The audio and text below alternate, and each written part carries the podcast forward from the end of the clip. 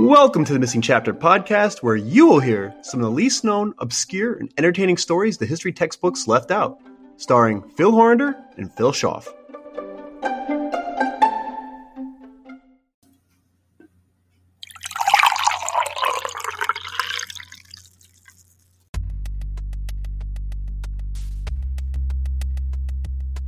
Welcome, everyone, to a very special episode of The Missing Chapter. Today, Phil and I count down our top five war movies of all time. Little cinematic history combined with did you know elements to your favorite movies. So grab something to eat, sit back, and relax. Welcome to The Missing Chapter. So, welcome again. We're doing something completely different this week. Totally excited about this, Phil. The research that we've done rivals any of the other stories in the episodes that we've compiled for our listeners. But we have our top five war movies of all time. Now, you and I, uh, there's a slight age difference here. Yeah. Um, but I also know that we have very similar interests. So I'm, I'm, I'm interested to see your list compared to mine. Just like any other story, we have not shared our information Right. I, with either one of us. they have to be historic. They have to be historic and, and explain what constitutes a war movie, maybe over just a historic movie. Okay, so I think there's a lot of elements that go into this. But if we talk war movies, there's got to be a war element that the story is ingrained in the war uh, of the of that time period. Good. So, I mean, you could venture out and say there's a lot of movies that um, have war involved, but I think the highlight of, of these top five for us personally is the fact that the plot contains uh, the war itself. Correct. And that's just to give our listeners an example, there was some discussion over, for example, Schindler's List. Yep. Which is a great historically based contextual movie, but the war really isn't the overall writing element Correct. to the film. So uh, uh, I included that, for example, in my honorable mention, but it's not in my top five war movies. Right. And you could argue that we, we even mentioned Rocky Four.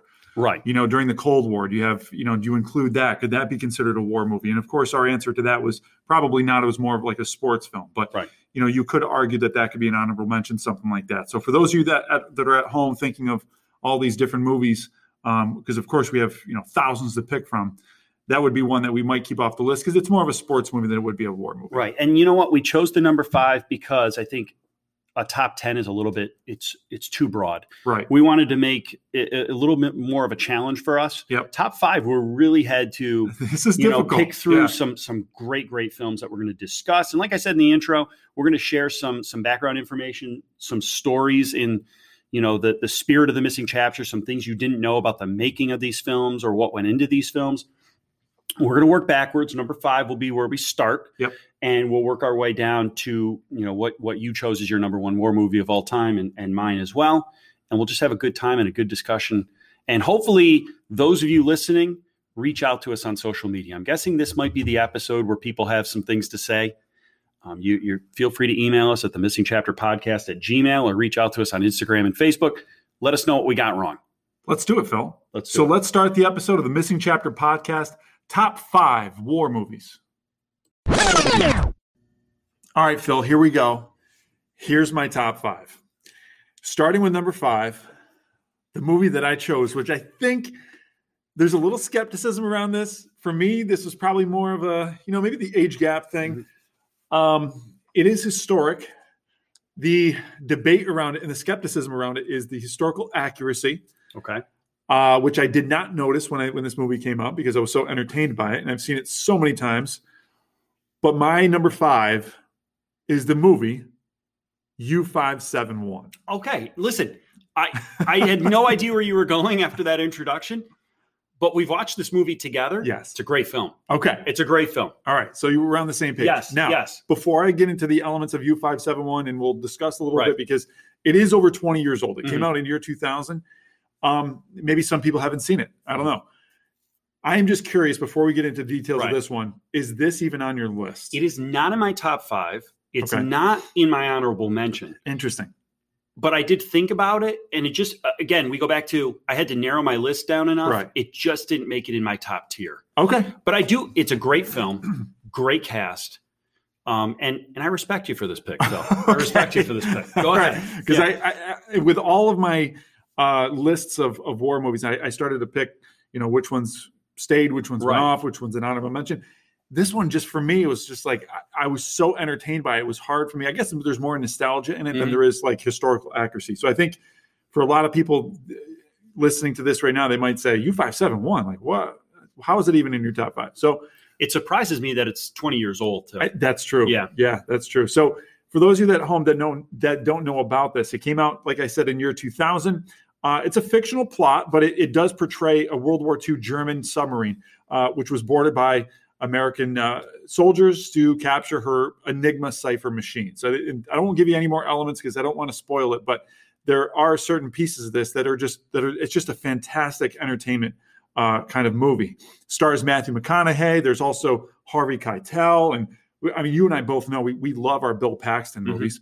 Bill Paxton was in it as well as Jon Bon Jovi, and this might even be my favorite character besides Mr. Matthew McConaughey, Tom Guiry. Now, Yeah. for those of you that don't know who that is, that's Smalls from Sandlot. So how could you not include Smalls from Sandlot, right? Um, and being, you know, I'm 36.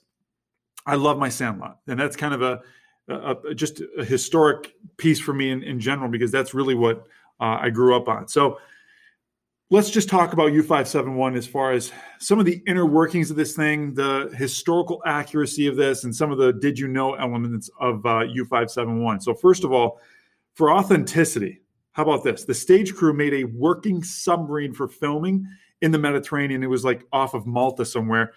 But how this is crazy. During production, an American warship actually appeared because they were so taken aback by the Nazi submarine. So they actually sent an armed team and they actually boarded this this fake submarine just to check it out to make sure that it wasn't legitimate. That's amazing. Um, the Enigma machine, which uh, I mentioned earlier, that was used in the movie, that actually was genuine, uh, not a prop. It was actually obtained by a, a collector for use in the movie. All right. Um, this is kind of the part where uh, this historical accuracy. I think I, I started to notice some more pieces of this uh, as I started, you know, gaining more knowledge in in history. And the movie earned quite a rebuke, I guess, from Prime Minister of UK uh, Tony Blair uh, many of the English community as well for its inaccurate depiction of the American success. Now, if you noticed, uh, the U.S. actually never decoded this Enigma machine in 1941. The U.S. had not even entered the war by then, let alone done any code breaking. So that's something. we That's a good to- catch that we weren't even in the Yeah. And here we are deciphering a pretty valuable code to the Allies. Yeah, so I, I think Tony Blair might have something there with like you know U.S. propaganda, but Mhm. it is something that uh, was obviously an entertaining piece. Uh, History Channel review, and this is this is one that made me laugh, especially after I chose this for my number five. A History Channel review of the movie, which um, aired actually quite honestly, like pretty soon after its release, included a German World War II U-boat commander. So if you're going to talk about historical accuracy, let's go to this guy to see if you know if there's any anything that uh, he saw that was just spot on. At the end of the show, he was asked, "Hey, what, what was your opinion on the authenticity of the movie?" You ready for his response? They got one thing right in the movie. There were U-boats in the North Atlantic during the Second World War. that was about it. Anything beyond that? A little historical fiction? Yes, a lot of historical fiction and a little bit of freedom when it came to uh, depicting this this movie together in, in historical uh, action. Yeah, But let's be honest. I mean, we talk about war films. An important element to that, obviously, the historical accuracy.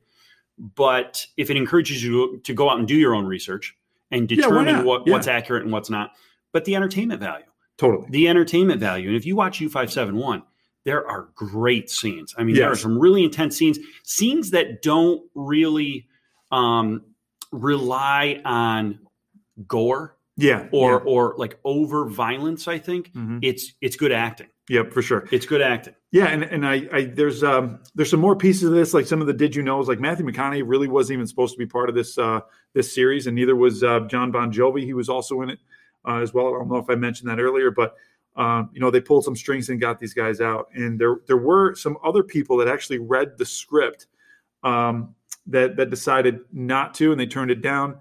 Uh, they were not mentioned in some of the research that I I had uh, done, but um, Matthew McConaughey obviously took the role. So let's end there for for my segment here. Mhm, That's my that's my number five. You got me curious. Well, Phil, I mentioned a little bit of a gap in our age. And my number five is one I think that really the pinnacle of the 1980s when it came to war movies. This film kind of embodied that. Okay. Okay. My number five is the 1986 Oliver Stone classic Platoon. Oh, of course. And and I think when you think there there seemed to be a whole genre within the war movies of movies associated with Vietnam, Thin Red Line, Hamburger Hill. Right. For me, Platoon really embodies what a Vietnam film should be. And I think if you look at the accolades that Oliver Stone and the cast and this film in particular um, received, it was very well um, deserving. Yeah, for and sure. I think it- it's much deeper than you would necessarily expect a war movie to be. But yes, I'm going Oliver Stone, 1986, the movie Platoon, which kind of tells the story of the central character Chris Taylor, who's Yeah. portrayed by by Charlie Sheen in one of his earlier film, uh, you know, roles, and he actually enlists uh, volunteers to go to Vietnam in an attempt to quote unquote kind of find himself. yeah. You know, he graduates college and he doesn't really know what to do with his life. And the story is kind of laid out through a series of letters that he's writing home to his grandmother and what he's experiencing. And I remember watching this movie in 1986 and then getting to high school, and it was always a favorite of mine. Yeah. It very much, I'm not sure if this has been documented, I, I didn't find anything. To me, this is a William Golding, Lord of the Flies sort of movie where you have a, a very pure person put into a chaotic situation and is confronted with the choice of am I going to go toward the more animalistic, brutal uh, side of, of what we are as humans? Yep. and the Barnes character, portrayed by Tom Berenger, or the more sympathetic, idealistic uh, side of what humans can, compassionate um, elements that we have, and the Elias um, portion of, of the character, which is portrayed by Willem Dafoe. Like you mentioned with U571, I think if the first thing that stands out with good war movies, you have to have the cast. And in 1986, you know, Charlie Sheen is not the Charlie Sheen that people know about today. Like I said, you have Tom Berenger three years before he was in Major League.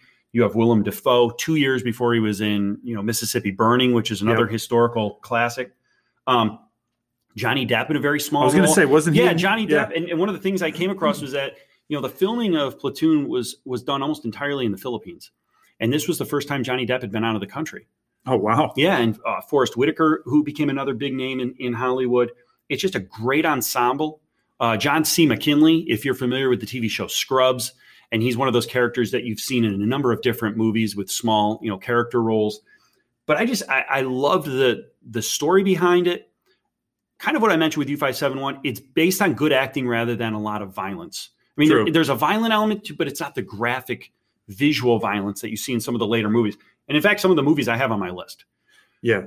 And I think with, with some of these top fives, I think we're going to get into some of the, those more gruesome elements. And I, I love the way you explain that though too, because he does have in this movie, as I recall, it, because I've only seen it a few times because, um, you know, that obviously that age gap, but there is a sense of like idealism that he has. You know what I mean? Right. Where I think the way you explain that is, is perfect. Yeah, and if you if you believe Oliver Stone, and there's no reason not to in a lot of his interviews, I mean, this was the way that he went into Vietnam and his own experience fighting in Vietnam, and and what he internally struggled with, good versus bad, and then came home and and and wrote about in the movie. Um, some interesting points. Um, obviously, Chris Taylor, the lead character, was the first major role that Charlie Sheen had gotten. Oliver Stone had said that he noticed him on the set and, and in the movie Ferris Bueller's Day Off, which, if you remember, he had a very small role, but it's kind of a memorable Yes, one yeah. where he befriends Jennifer Grey in the uh, as as kind of a drugged out teen um, in the police station.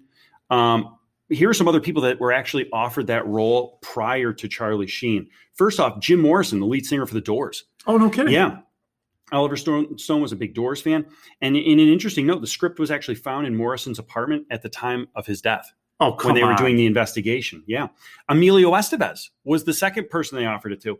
But the the delay in getting the film started conflicted with some of the other movies that he was prepping for and had Yeah, already. Yeah. so it went to his younger brother, Charlie Sheen. And finally, Kevin Costner was actually tossed around as well. But Kevin Costner had a uh, a brother who had served in Vietnam, and he decided I didn't want to really offend him in any way. Yep. And instead, Oliver Stone said, "We'll cast you in JFK a few years from now." No kidding. So that was the favor that was returned. But uh, some other things I came across that were kind of interesting. There was actual revolution in the Philippines that overthrew President Marcos, that actually delayed um, the filming of the, the movie. And one of the people who becomes very much associated with this film, and he has a very small role in it, is a guy by the name of Dale Dye. And Dale Dye was a Vietnam veteran, and he establishes what's called uh, Warriors Inc. And what he does is he advises directors on how to make their war movies as accurate as possible. Okay. And one of the things he's become renowned for is that he will take the cast prior to filming and put them through two weeks of boot camp. Oh wow, I never. Yeah, and and you're going to hear his name come up with a, a, number of different movies that are on my top five. He's Captain Harris in the movie. It's a small role if you're if you are familiar with Platoon, but he takes all of the the actors associated with the movie and he puts them through two weeks of boot camp, which means you are you know living in the woods, you're building trenches, you're going through all of this stuff, you're eating certain food to give you as realistic uh, of an idea of what these guys experienced before you even make the film. And the accounts of what that did for the cast of Platoon is pretty amazing. John C. McGinley, who I mentioned earlier on, at the end of the film said, by the end of making Platoon, we felt like we'd made a love story about young men dying in war. And the brotherhood that Dale Dye helped create is something that they touched on in those two weeks. Wow. Which is kind of interesting. Yeah. So I, am curious to, to ask, and I have some relatives yeah. um, that were in Vietnam. And I, am curious to ask them because I've never really had that conversation uh, of someone who was actually in active duty and has been in the battle. I wonder how how accurate they would feel platoon. Really it's is. interesting because it, it, kind of there were people who criticized it for being a little bit too kind of um, what's the word I'm looking for? Maybe, Maybe romanticized, romanticized versus over the top. Uh, um, portrayals of certain elements. Okay. But Dye convinced Stone to actually show the film to members of his veterans group even before it was completed and and released to Hollywood. And the men that he compiled were amazed and very, very much uh, appreciative of it, and felt that the accuracy outweighed maybe some other things that were you know Hollywood elements. That's great, which I think is good. And the, th- the last thing I want to point out too, this is kind of interesting. Uh, Platoon had a uh, a budget of only six million dollars which wow. you compare that with the other top movies of 1986 a movie like top gun was released that same year with a budget of 15 million.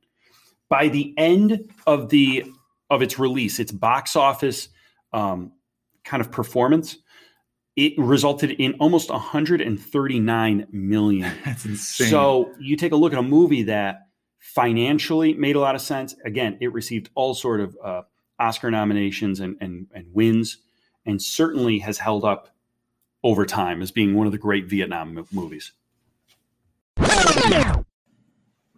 Okay, Phil, we're going to switch gears here, moving completely away from from Vietnam on my list to a completely different time period. Number four on my list is a film I, I just because we've talked, I know you have an appreciation for. But number four on my list is going to the Ridley Scott 2000 film Gladiator. Guess what? All right, I'm going number for four on my list is Gladiator, is Gladiator. Also. All right, so we have we have our first agreement. Um, you know, if you've never seen Gladiator, it is it is a much deeper storyline than than you might initially uh, think. You have uh, Russell Crowe's character uh, Maximus, uh, who's a very well respected Roman general. Um, it, it, talks about his relationship with the Roman Emperor Marcus Aurelius, and through a series of events, he finds himself going from a military general to a gladiator, and having to uh, deal with Marcus Aurelius' son Commodus who's I think very brilliantly portrayed by Joaquin Phoenix in one of his earlier mm roles. But um, for me, you know, great plot line. I think Russell Crowe was one of the the first real roles for him. Um, interestingly enough, they had originally Ridley Scott had thought about uh, casting Mel Gibson in that role, but because he had already done Braveheart and because he was getting ready for the Patriot, Mel Gibson felt like he was being a little bit typecast in that right, in that yeah. war uh, figure role. But I, I love the scenery. Um, I love the the storyline and the acting. Uh, I think the music's great. It's it's just a great all around package. I think, and it's hard to believe it's it's over twenty years old now. I know, you know. And we um when we used to have the Global One and Global Two courses separated, we actually would use Gladiator right. quite often to to describe what uh, the Roman Empire would look like. Because obviously now with the ruins, uh, you really can't get a good grasp. But I think this does a really good job of portraying Obviously, the, the the plot line there's some inaccuracies, but the the way they use the CGI, the backgrounds, everything like that, it, it's very very accurate. So that's something that we like to use in class uh, from time to time. Yeah, talk to me a little bit about um, the making of the film. Like, what did you find? I know some of the points I came across, but I'm interested to see if we have any similarities on this list too. Yeah, so Russell Crowe, I think uh, you know he he plays obviously an incredible character. He's a, he's a great actor, but some of the stuff actually wasn't even acting. Um, one of those things is the tiger. The tiger is actually real, uh, and and he was quoted saying the tiger was a big boy from tail to nose, about 11 feet long um, and he, he, he basically said, you got two guys on a chain, which they actually showed in the movie, uh, with a ring in the floor to con- try to control this wild animal. So Russell Crowe actually said, right before they started filming, okay, release him. And then, you know, Russell's falling back. The tiger comes up out of the hole.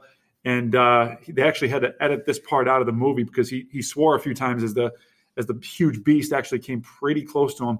And uh, Ridley Scott even said, "Yeah, guess what, Russell? We were there right there uh, with you, and I was only about four feet away from this beast, and you were about two feet away. So they they both felt how powerful this beast was, and was actually uh, fully real. It wasn't CGI. And you mentioned CGI. I, am looking over my notes here. Like you said, tw- uh, 2000 CGI or computer generated imagery was, you know, still in the very kind of adolescent stages, so to speak. Interestingly enough, in order to film the Coliseum scenes, they only filmed people in the first two rows. Oh, really? I never yeah. knew that. And the replica that they created for the set of the Coliseum was actually 52 feet high. It consisted mostly of plywood and plaster, and the rest of it was completely done, you know, through CGI or on the computer. But it was um, to the cost of a billion, excuse me, a million dollars. Okay. Billion would have yeah, been ridiculous. Say. A million dollars to actually build. It took several months to actually create. And again, for 2000, I think you look at this, and, and it's it's it's very impressive. I mean, oh, it looks extremely uh, realistic. The two other points I thought that that I came across that were kind of interesting um, was the one we had actually picked up when we showed our classes um, these uh, these scenes throughout history. Actually, the thumbs up was given by an emperor, and it actually symbolized death. Right. So you'll notice in the movie, uh, Commodus's character uh, at the end of a gladiator fight will either give a thumbs up or a thumbs down. The thumbs up historically if we were to be accurate, meant that the gladiator left standing would actually, you know, face death. Right. Uh, and that the thumbs down would that would mean that he would be spared. But what Ridley Scott thought would be people would be too confused by that and actually, you know, flipped that. Right. So, so it would be a thumbs up, yes, kill him. Thumbs down, no, don't kill him. Correct. Right. Yeah. And the other thing that I found um, was a historical tidbit that I think is really interesting. That actually, when soldiers prepared gladiators to fight, um, a good portion of the time they would they would literally stab the gladiators in the in the back prior to the fight uh, to weaken them a little bit, and that's where the term you know if somebody does something against you, you feel like you've been stabbed in the back. That's where that term originated. No kidding. Yeah. So does that have anything to do with when uh, Commodus stabs Marcus, or excuse me, Maximus in the side. Is that right? And that would be another historical inaccuracy. oh, they, okay. they felt that they probably just didn't know that fact, and it was. I think maybe they didn't intend for it to be inaccurate, but it turned out to be inaccurate. So some of those historians are probably saying, actually, right. they wouldn't. We should have looked that up yeah, a little bit better, done our yep. research a little bit more uh, thoroughly. So speaking to uh, the characters and the theme of CGI, I think this is important to, to mention as well that uh, the character played by Oliver Reed, Proximo, um, actually died uh, on set. Oh wow! Um, and so Oliver Reed, being a, a, really important character, there's actually an insurance money that would cover those kind of things, and they would give um, Ridley Scott and the movie itself an estimated 25 million dollars to recast mm. and pay for making up and recreating those scenes that Oliver Reed was in. But most of the actors and crew were pretty exhausted from the, the really punishing schedule. So Ridley Scott decided not to cut Reed from the movie at all. Uh, the script was actually rewritten because eventually they were, uh, when they originally had this written, Maximus was actually supposed to fight Proximo in the Colosseum, but obviously that didn't happen. The script was rewritten. A body double ended up coming in. So there's there are moments where I think if you really look carefully, you could notice. But I think they did a really good job with CGI to give um, you know Reed's character some sort of resolution. Um, and on top of that, the the other real part were some of the wounds that Russell Crowe's face had was actually real. Um, after the opening battle scene, there's wounds on Russell Crowe's face. That's actually real. It was caused when his store, uh, excuse me, his horse was startled uh, and backed him up into a, a, bunch of trees. and the tree branches uh, cut his face open. He actually had to get stitches in his cheek, which is actually clearly visible uh, if you go to the scene where he's telling Commodus that he intends to return home. Um, so that's an actual uh, part of the movie that really happened. Nice. So we agree. Number four, Gladiator. We're on the same page there. Let's take a look at number three, Phil. All right, Phil. Number three on my list is a big budget film. Uh, I'm sure this has made a lot of top five uh, movies for a lot of people listening. This didn't make it number one or number two for me because even though the the, the budget was huge, it was enormous. Mm-hmm. 140 million dollars to make. It was actually more than the actual damages that that occurred at this event. The movie's Pearl Harbor. Oh, Pearl Harbor. Okay. Pearl okay. Harbor. So I really enjoyed it, but the more I grew as a historian and the more I did some research on it, the blunders in this movie is is very historically inaccurate. Now, as emotionally uh, encouraging as it was, this is a great movie. But when it comes to historical accuracy, there was a whopping 177 mistakes overall. Now, Phil, this might surprise you. I'm going to be able to contribute very little to this. Okay. And you know why? It's not I, on your top five. It's not on my top five. It okay. didn't make my honorable mention. okay. I've never seen it all the way through. Wow. Okay. I've never made it all the way through the movie. All right. All right. Which well, isn't to say anything negative toward it. I just have never yeah. had the opportunity or I've never taken the time. All right. So I'm own. interested to see what you what you have to say. So I think I mean when this movie came out, it was it was obviously incredibly popular. There's so much history around it, uh, obviously. But um, for me personally, it was always like I think it was the the age thing for me. This mm-hmm. is a big movie when uh, when I was growing up, and I'll give you a couple of examples of the mistakes, and then I am seriously curious about what your number three is. So let's just talk about some of the the overall mistakes. The first scene actually at Pearl Harbor, it, it shows two boys in 1923 uh, with a crop duster, and if any movie fans or any uh, historic movie fans, you'll know that that's kind of ad libbed as you go through because it's not historic. Um, what most movie viewers won't really know is that crop dusters weren't commercially available until the 30s. So it was about 15 years after the scene took place. Okay. Uh, if you look closely at some of the warplanes, I think this one is the most entertaining mistake for me. Look closely at some of the warplanes, you'll notice that attached to the bottom or the belly of the planes are not missiles but torpedoes. Oh.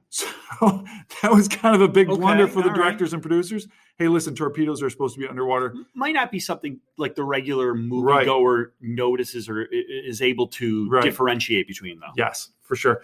And I don't know why this is for for historians.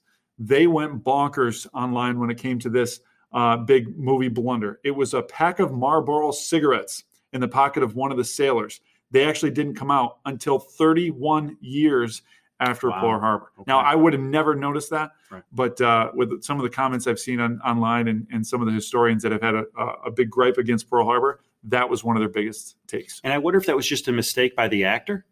Oh, could possibly. You, you know yeah. what I mean? Maybe something that they just overlooked entirely. Yeah, quite possibly. Right. So Let's, we got Pearl Harbor for my number three. What's yours? My number three, I'm going a little bit of what I would refer to as a classic, at least from from my list. I'm going with the 1992 film Last of the Mohicans. Oh, okay. Last of the Mohicans, which was you know based around the uh, James Fenimore Cooper book um, in from 1826. It was based on the uh, British forces at uh, Fort William Henry when they came under siege by the French in 1757. Mm-hmm. I think part of my draw to this is is where we are located in central and, and upstate New York right, and right. proximity to Cooperstown, which obviously uh, got its name from James Fenimore Cooper, and obviously you know being about you know an hour and a half from Lake George, yeah. and and having taken groups to Fort William Henry. Um, I really love Jane, uh, Daniel Day Lewis. Yeah, Daniel Day Lewis, great, great job. And I mean, such a an epic film for him. Obviously, some inaccuracies, but I think for the most part, it, it kept to the script that Fenimore Cooper wrote out in the book. Maybe not so much the actual siege, but it was pretty well versed on uh, the novel. And I'll, I'll, be honest, I've I've never as as much as you have not seen Pearl Harbor all the way through. I've seen Last of the Mohicans, but it was when I was super young. I never read the book. Mm-hmm. So is there a lot of correlation between the two? Is there it... is. There is. Um, you know, obviously the book was much more in depth. Sure. Um, but there was an, an, actual Colonel Monroe who, like I said, led the British forces at, at Fort William Henry. Um, he did have daughters. Now, whether or not they, you know, made their way to the fort while he was there with the help of these of these natives that were uh, in upstate New York, I, am not sure. Okay. Um, the actual filming of Last of the Mohicans, even though it took place in upstate New York, it was actually filmed in North Carolina. Oh, I know. But I think that. if you were watch to watch the film, it looks almost identical to where we are. Yeah, I, am gonna have think, to go back and watch it again then because I, I, really want to see. Yeah, great music. Um, I mentioned Daniel Day Lewis. If you're familiar with a lot of his other movies, I know um, I had heard this about him when he was on the set of Gangs of New York. Evidently, he completely wraps himself in a character when he arrives on set to the point where he refuses to leave that character whether or not they're shooting downtime away for the weekends he likes to be referred to by that name he will talk in that person's uh, accent or the, the way that they do in the film wow it's I've heard that happen and yeah. on other actors, like they, they want to be so immersed in the culture that the character represents. Right. This right. is like beyond to the point where I guess he really it was physically it took a toll on him. He dropped a ton of weight for this. Um, he lived in the wild for a while and oh learned some of the skills that Hawkeye, the character that he portrayed, yeah. would have, you know, would have had. So much to the point where when they were done recording and done filming and making this, he had spent so much time outdoors that Daniel Day Lewis actually complained of hallucinations and claustrophobia because he went back to living inside as much as he did. Oh my I know it sounds crazy. He actually had to turn to a French holistic doctor who prescribed him a potion of mystery ingredients. I know, I'm not making this up. I'm looking at the, the face you have, which he assumed to be kind of a, a concoction of herbs and alcohol, but whatever it was, it seemed to do the trick for him. So, so we, to this day, we have no idea what that was. No, okay. no. And the other thing I wanted to point out, if you're a fan of this movie, then you know who Wes Studi is, the uh, the Native American, the Cherokee um, actor who portrayed Magua in the film. Um, I just I did some research on him. He was a Vietnam veteran. Oh wow! And he was actually at uh, Wounded Knee, the occupation in 1973 that was kind of controversial in, in some of the the, the federal uh, governments dealing with that reservation. Oh my gosh! So he had some nice historic background yep. to him too. But that was my number three. We're inside our, our number two now. We're getting down to the nitty gritty, Phil. Let's see what you have. Okay, Phil, I'm sure our listeners are waiting to to hear this movie brought up. We're getting down there. My number two probably to no one's surprise, is Steven Spielberg's Saving Private Ryan. It's a great choice. Yeah, Saving Private Ryan. I mean, we use multiple portions of this in our own class to, to help teach World War II and the D Day invasion specifically. Some of the things I came across that I think you guys will find a little bit interesting is that it was actually Robin Williams. The late Robin Williams was the one who introduced Matt Damon to Steven Spielberg. Okay. While they were rehearsing for the movie Goodwill Hunting. Oh, no kidding. And obviously, Spielberg thought enough of him, and, and Robin Williams is you know role in all of that to bring Matt Damon in and play a very crucial role in really what was an epic film. Oh, absolutely. Yeah, um, I mean that's one of my favorites, and we'll we'll get to that a little later. Yeah, and the other thing I, I want to tie this back into what I had mentioned and someone I brought up during the filming of Platoon. Again, Dale Dye played a very important role in this, uh, not only in advising and making sure things that were done properly, terminology, you know what these guys were wearing, um, but just like in Platoon, he brought all of the major role players, all the major actors for Saving Private Ryan in two weeks early and put them through that same boot camp, living in the woods, surviving, uh, you know, as a group, with the one exception of Matt Damon. Matt Damon was allowed to stay in a hotel, you know, continue to eat nice food. So the actual resentment that you see through the plot of Saving Private Ryan toward his character, at least a portion of that was legit. Wow. Yeah. Okay. Yeah. Because I, I, honestly, one of the things that I love about that movie is the realness. I mean, right. there is there is a, a, serious emotion involved that is really hard to portray if you're just solely acting. So you can tell that there's there's major training involved in that. And I don't know if everybody would notice that. I mean, because it's it's obviously a Hollywood movie, so you want it to be somewhat entertaining, but in the the historical sense, I think it's phenomenal. Yeah, I think the historic sense, uh, yeah, Spielberg really wanted to make sure that he didn't you know do anything that that veterans groups would look back on right. and, and, say boy I, I feel like that was kind of um, a slight against us right and did a disservice to them I, in any exactly. way yeah disservice i think is a great term i always appreciated the fact that i'm not sure if there's a bigger name in hollywood than tom hanks mm-hmm. and the fact that he went through that that boot camp experience just like everyone else is a lot, you know, a credit towards him. And I also remember, I'm not sure if people are aware, really, it was the Saving Private Ryan was the stepping stone for Spielberg and Tom Hanks to then afterwards produce the Band of Brothers series. And those two were instrumental in lobbying the powers to be in Washington for developing the World War II monument. See, I never knew that. It was long overdue. There was not a proper World War II monument in Washington, D.C. Spielberg and Hanks spearheaded the campaign to get the World War II monument that is there now constructed. and that's why I love this conversation because number one, I, I had forgotten all about the Band of Brothers, Mhm. and that's an incredibly successful series. Absolutely. Number two, had no idea they were in, they were involved in that. Yeah. The wall. That's amazing. So that's my number two. All right. I'm I'm dying to know what uh, what Okay. your number two is. So Hit me with it. All right. So th- this is once again, I don't know if, if everyone's going to agree with this one. I just thoroughly love this film. It stars Denzel Washington and Gene Hackman. It is Crimson Tide. Crimson Tide is a great movie. That's a great movie. Okay. All right. Wasn't sure how you're going to feel about that. So for those of you who have never watched Crimson Tide, um, it, it takes place on a, on a nuclear submarine. And the I just I I love the drama between Denzel and Gene Hackman. Of course, those two names. I mean, how could you not like a movie with those two actors in it? And uh, I mean, they come to blows at one point, which I'm going to reference here in a minute. But the plot of Crimson Tide, which I love too, is actually loosely based on a real life confrontation that occurred on a nuclear submarine during uh, the Cuban Missile Crisis, believe it or not.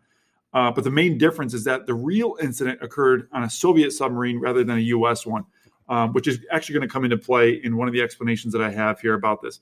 So I, I think, like we mentioned before, and, and some of the other ones, and you just mentioned about uh, Saving Private Ryan, is the realism of some of Mhm. these movies. You want to do a service to you know the event that took place, or the war, or the battle, et cetera.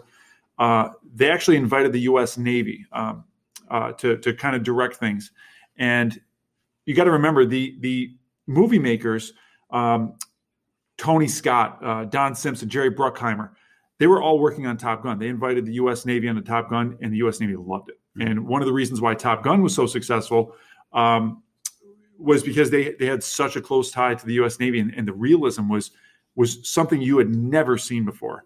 And it's really because Tom Cruise, you know, worked so closely with the Navy, and they actually had him, at, um, you know, in flight school essentially. So they wanted to take that and carry that over to Crimson Tide. Here's the problem: the original plot for Crimson Tide was actually not what it is now. It wasn't a mutiny. It was actually based on um, trying to get officers overriding uh, a computer system. Okay. So the U.S. Navy was like, "Oh yeah, we are totally down for that. That's that's got some patriotic feel to it. We're we're, we're into that. We'll work closely with you." The problem is they ended up changing the plot uh, in the last minute, and it ended up becoming like it is in the movie now, a mutiny, and the U.S. Navy wanted nothing to do with it. Really? So they actually refused to work with those directors that they had worked so closely with in Top Gun, and it kind of created a, a little rift between the directors and producers in the U.S. Navy. Interesting. So Yeah. they they didn't have any input. No, not really much of Okay. anything. Now, and, that is kind of where I think some of the producers and directors kind of took some uh, took some freedoms with some of these things, and Mhm. that's where maybe a little bit of some some minor factual errors came in, like some uniform errors, like background footage errors. But it was honestly mostly well done, especially considering they didn't have the Navy to kind of back them up. Um, one of the things I actually think is, is kind of interesting is that they needed to get as as real um, uh, of a submarine as possible. So they actually used the USS Alabama sub. But the problem is they never got a permit to take pictures. So some historians are kind of laughing to this day, wondering how they got pictures. And actually, it, it's quite illegal, believe it or not, to take pictures of the USS Alabama and then use those pictures. And, and um, I don't know if they, they took videos of it all. I didn't I didn't see anything like that. But they used those pictures without a permit and put it in the movie. And not only use the pictures, but then distribute them right. worldwide. Exactly. I would say is probably a, a big no-no. Um, I there's one part that I I absolutely love in the movie, and it's and it's the height of the the um, the confrontation between Gene Hackman and uh, Denzel Washington. And I always commented every time I watched this movie how real the confrontation looked between the two. And it come to find out, Gene Hackman actually punched Denzel in the face, accidentally, but he actually punched him in the face. And so you can actually see Denzel in sheer shock of what just happened. That is totally real. I don't know if the blood was real, but he turned around and you could actually see that that look on his face. He was a little dazed. Um, and, and Gene Hackman said it was it was tense, and it was it isn't too hard to imagine why it was that tense. And that was Gene Hackman directly after accidentally punching Denzel in the face. Well, you know, it's interesting, Phil. I'm thinking of two things as we've worked our way down from five now to two, and we're on the verge of giving the audience our top choice for for war films of all time. Really, even the historical fiction movies, the fiction needs to be historical. Yes.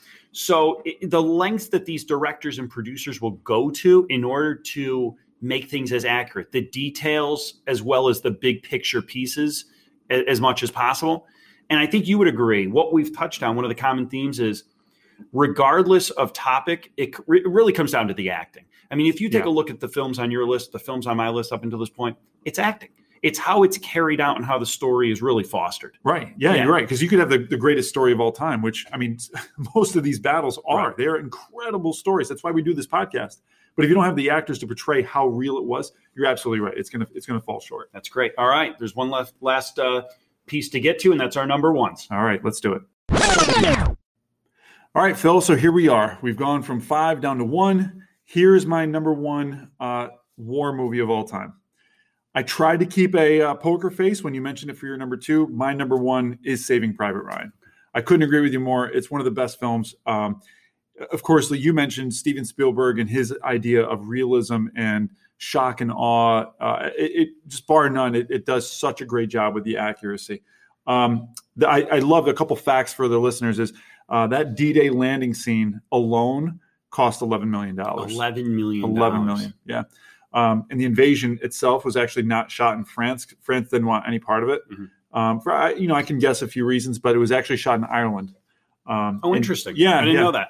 The realism too is actually, uh, especially when it comes to gunfire, they actually went to a, a, a gun range um, and recorded a bunch of sounds and the actions and stuff like that. So a lot of the um, cocking of the guns, a lot of the ammunition being released, um, and obviously the shots fired as well. Those are all actual uh, gunfire. And again, it's just amazing the painstaking details Right. that directors, especially somebody like a Steven Spielberg, Yes. the length someone like that will go to. Exactly. And, and of course, the movie wasn't perfect. There were some blunders that Mhm. historians have, have picked out. Like, you know, a lot of the chin straps, uh, you know, when you see them walking through town, the chin straps are unbuckled, which that never would have happened because they're always trying to, you know, they're always trying to prepare for what the unexpected uh, might take place. Um, traveling in the daylight to find Private Ryan, that never would have really happened.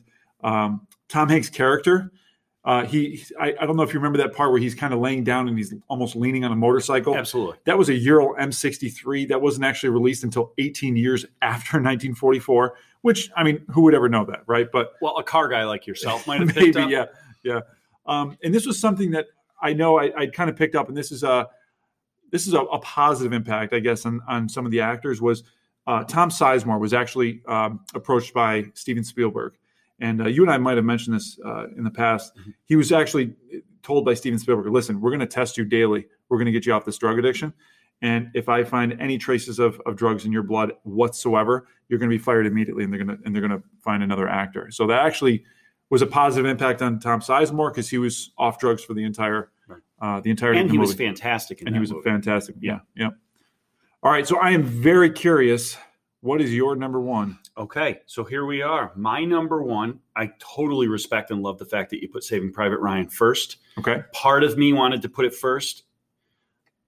My number one war movie of all time is the 1989 Edward Zwick film, Glory. oh, Glory. Being a Civil War buff, thank you. Being a Civil War buff, I think I mentioned that when I did uh, Alpha and Omega yeah, that earlier episode. I love the movie Glory. Um, 1989, it portrays the 54th Massachusetts Regiment, which was the first um, all black African American uh, volunteer regiment in the U.S. Civil War. yeah, Um, it, it very famously portrays uh, Colonel Robert Gould Shaw, who headed that regiment, and it was played by Matthew Broderick. Yep. Um, which I always, it's such a serious, kind of important role to play. And you think he was three years removed from, you know, Ferris Bueller's Day Off, Yeah. which is, you couldn't get much more goofy and, and kind of humorous as that. And then he goes and really shows not only his growth but his his flexibility as as a as an actor i think is really important to that one of the important things i came across and kind of interesting is actually thought that broderick was thought to be distantly related to the to gould shaw in real life Wait, yeah Really? through his mother's side that there was a distant relation there and a connection in real life oh my god, I- Yeah. that's that never came across which my. is which is completely fascinating and Um, also, that there's an active group of Civil War reenactors. They, they call themselves Company B. Okay. Company B was dedicated to recreating um, not only in movies but um, you know Civil War reenactments around the country. But they were the ones that they were called upon because of their background to portray a lot of the the, the quote unquote the extras in the movie. yeah.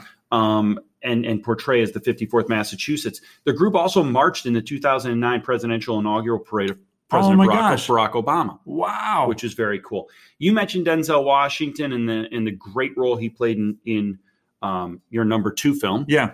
uh, Crimson Tide. He also this was one of his earlier films. It was also his first Academy Award um, as a supporting actor for Glory. Uh, That's that's awesome. And I, I got. Whenever I hear "Glory," I, I immediately go to the music. The music is, is incredible. Yeah, yeah, and we've mentioned Broderick, we've mentioned Denzel, but obviously Morgan Freeman Oh yeah. and and the role that he played. But for me, what put this at number one? It's really I love the story it's telling. I think it's important in American history, obviously. But I love there's there's so many different scenes you can pick out from this movie True. and talk about just how how well orchestrated, directed, and acted they were. The beach scene toward the culmination of the film. You mentioned the the songs and Yeah. the around the score fire. Yeah. amazing, amazing acting. Acting.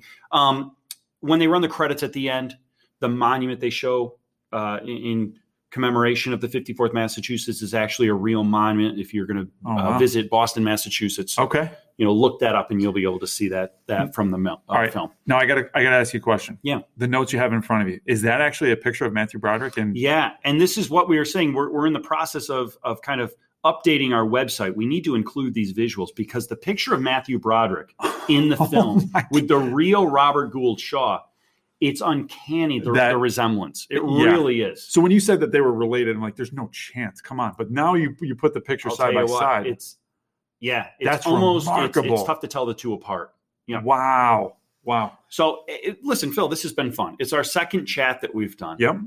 I'm I'm hoping and I'm thinking as a listener, you agree with some of our picks, you disagree with some of our picks. I think this is a great opportunity as a listener become part of the discussion. What did we get right and and what did we get wrong? What what films are you still sitting at home or sitting in your car thinking this film deserved to be on there? I can't believe neither one of the Phils included this.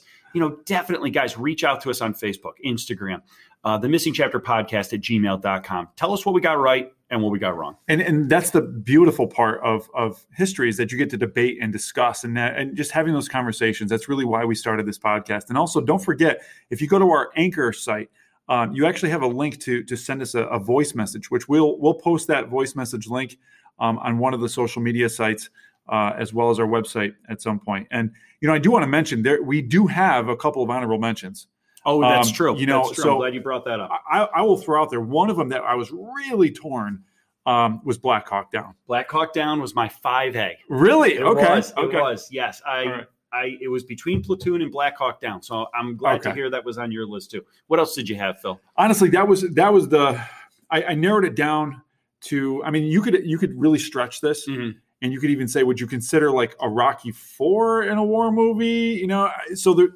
i try to narrow it down to the ones that are just major major war movies and black hawk down was one that was was right there Black Hawk Down was a great one. The other one I had on my list for for purely entertainment purposes was The Patriot oh you know with what Mel Gibson. i had And- totally forgotten about that one But the historical inaccuracies compared to the other five that that I had on my list, it kind of outweighed it and pushed that out of the top Yeah. five discussion. yep totally But for pure entertainment purposes, it's a very entertaining. Yeah, film. without a Yeah. doubt. So I, I listen for everybody at home. Uh, thank you guys for listening. This was our top five, and I'm sure we'll, we'll have some more top fives in the future. Absolutely. And if you if there are suggestions for what you'd like to hear on top fives, please again reach out to us. This is another episode of the Missing Chapter podcast with Phil Hornder and Phil Schaff.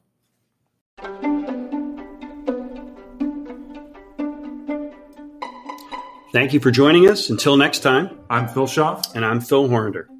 Another chapter has been added to the history textbooks.